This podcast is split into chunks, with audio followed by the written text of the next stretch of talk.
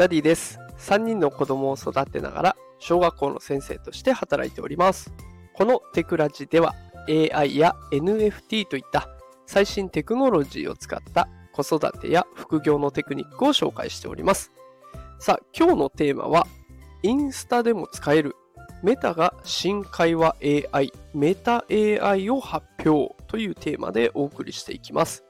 今日はメタ社が出した新しい AI 情報をお届けしていこうと思っております。さあね、あの、毎日続々といろいろ新情報が入ってくる AI 産業でございますが、今回はビッグニュースですね。ガファムの一角であるメタ社が新情報をリリースいたしました。で今回はね、その内容についてまとめていこうと思います。え今回、メタ社が出した新製品がメタ AI というものなんですけれども、まあ、それで何ができるのかっていうところから紹介をしていこうと思います。えメタ AI ですが、人間のように対話できる AI アシスタントとして設計されているサービスとなっています。まあ、要は困ったことがあったら AI がサポートしてくれるというものですね。で、どんなサポートができるかっていうと、まあ、大きく分けると3つです。1つ目は、検索で使う Bing というサイトありますが、それとパートナーシップを結んでいる関係上、リアルタイムで最新情報にアクセスすることができます。2つ目、カメラでは撮影できないような画像を生成することもできます。3つ目、情報や画像を数秒で知人と共有することができると。この3つなんですね。で、これを聞くとですよ、なんか同じようなサービス他にもあるよなって思っちゃいますよね。で、じゃあ何が違うのかっていうと、他のサービスと違うポイントは AI と対話ができるというポイントになるんですね。で、これがですね、なんと面白いことに、28種類の AI キャラクターが導入される予定になっているということで、まあ、そのどんなキャラクターなのか気になるところですが、大坂なおみ選手、あのテニスで有名な、え大坂なおみ選手をはじめとする著名人が AI キャラクターとして起用されているんですね。で、私ちょっと海外のアーティストさんとか有名人の方はよくわからなかったんですけれども、まあ、近々ね、ベア・グリルスさん、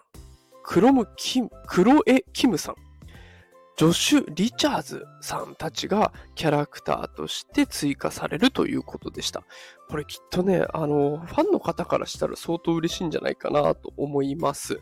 で、今回のメタ AI についてなんですけれども、コンセプトが決まっていて、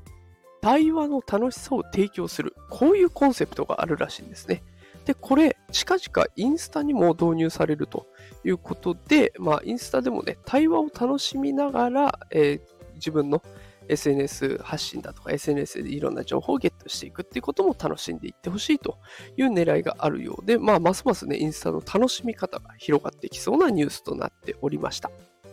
ま、当面はアメリカでのみ展開されるということになりそうなので、日本上陸はもう少し先になりそうです。まあ、インスタの楽しみ方、どうやって広がっていくのか、ちょっと楽しみなところでございますので、まあ、実装し次第ね、また追加情報をお届けしますので、しばらくお待ちください。よければね、フォローしておいてくださると、まず、あの、最新の放送の通知が届きますので、よければフォローボタンを押してくれると嬉しいです。最近本当にね、続々とフォローしてくださる方が増えて、本当に嬉しい限りです。もし、えー、まだフォローしてないよという方いらっしゃいましたら、ぜひフォローボタンを押してくれると嬉しいです。あとはコメントもぜひお待ちしております。もうね、あの、感想、質問何でも OK です。感想困ったら、絵文字、好きな絵文字ポチッと押してくれるだけでも十分嬉しいですので、ぜひコメントもよろしくお願いします。さあ、ということで今日は Meta 社が発表した新 AI を紹介させていただきました。メタ AI というもので対話をコンセプトとした新しいサービスになっております。